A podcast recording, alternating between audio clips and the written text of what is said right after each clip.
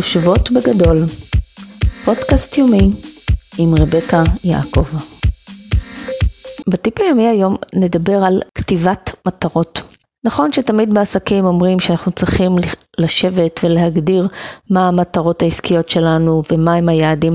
אני רוצה לדבר איתכם רגע בלי קשר לעסק, בכלל על כל העניין הזה של כתיבת מטרות, ואני מדברת ממש לקחת דף נייר ועיפרון או עט ולשבת ולכתוב. כשאנחנו כותבים את המטרות שלנו, ולא משנה מה הם, גם אם זה מבחינה עסקית להגיע ליעד כספי מסוים, או אם זה לקנות משהו, או אם זה משהו אישי יותר.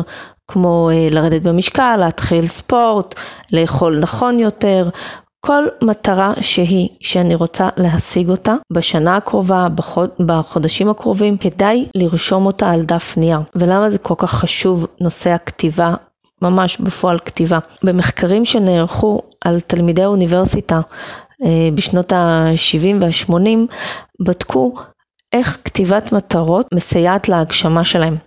ועשו מעקב אחרי אותם סטודנטים, אז לקחו, חילקו אותם לכמה קבוצות, אלה שלא כתבו מטרות, הסיכוי שלהם היה להגשים אותם היה ממש זעום ואפסי, אלה שרשמו את המטרות שלהם, 30% מהם הגשימו אותם, אלה שרשמו את המטרות וגם כל פעם הקפידו לעדכן את הרשימה, להסתכל עליה ולהיות כל הזמן בפוקוס על המטרות האלה, הם אלה שהגיעו להישגים הכי גדולים שיש.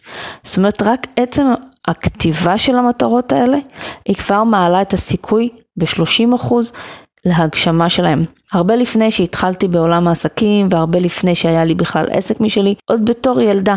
הייתי יושבת וכותבת את הדברים שאני רוצה שיקרו לי. לא ידעתי לתת לזה שם, לא ידעתי שזה מטרות ולא ידעתי שזה יעדים, פשוט בצורה אינסטינקטיבית הייתי יושבת וכותבת את הדברים האלה. ועד שלא הייתי מגיעה למצב שאני מוחקת את השורה של מטרה כלשהי, משהו בי לא היה נרגע. ממש כל פעם חיפשתי איך להגיע לאותה מטרה בלי להבין בכלל. זאת אומרת, זה משהו שטבוע בנו בצורה שהמוח שלנו עובד ובצורה שאנחנו מקיילים את עצמנו למציאות שלנו וליצירת המציאות. שזה הרבה מעבר לרק קלישאה של תעשו יעדים ומטרות כי ככה נאמר, כי ככה זה נכון מבחינה עסקית, שיווקית או מה שזה לא יהיה. ואת זה אני אומרת לכם בתור מישהי שעשתה את זה במשך שנים, תמיד קראתי לעצמי ככה בהומור נערת הרשימות. אין אצלי כזה דבר שאין לי רשימה של דברים שאני רוצה להשיג אותם. אז היום אני יודעת שקוראים לזה יעדים ומטרות, אבל אני מציעה לכם לעשות את אותו דבר, כי זה כל כך פשוט וקל. לשבת עם עצמכם כל תקופת זמן מוגדרת. אני רושמת לעצמי את כל אותם דברים שאני רוצה להשיג בשנה הקרובה, ואני מניחה לרשימה הזאתי. זאת אומרת, זה לא שאני כל חמש דקות הולכת ומסתכלת עליה. אני מציצה בה מדי פעם, אני מסתכלת לראות איזה דברים נמצאים שם, כי זה מפקס אותי. זה אומר לי לאן אני הולכת. במקום כל בוקר לקום ולשאול את עצמי, טוב, אז מה אני עושה היום? יש לי רשימת דברים שאני רוצה להשיג אותם, ואת הדברים האלה אני פועלת, אם זה במודע ואם זה בתת מודע, על מנת להשיג אותם. ואני רוצה להגיד לכם שזה לא 30 אחוז.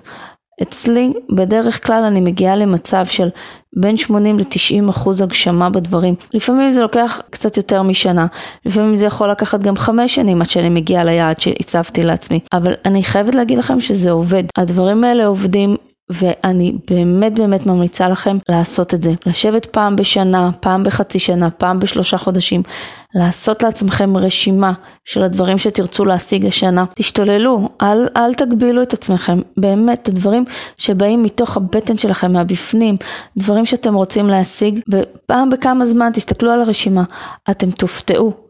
אתם באמת באמת תופתעו, אתם תראו כמה דברים הצלחתם להגשים ואתם אפילו לא שמתם לב לזה. והרשימה הזאת היא גם מראה לכם את ההתקדמות שלכם, וככל שתצליחו יותר ככה זה ייתן לכם תיאבון לעשות את זה עוד ועוד ועוד, וגם היא מפקסת אתכם. אז זה היה הטיפ להפעם, נשתמע בטיפ הבא.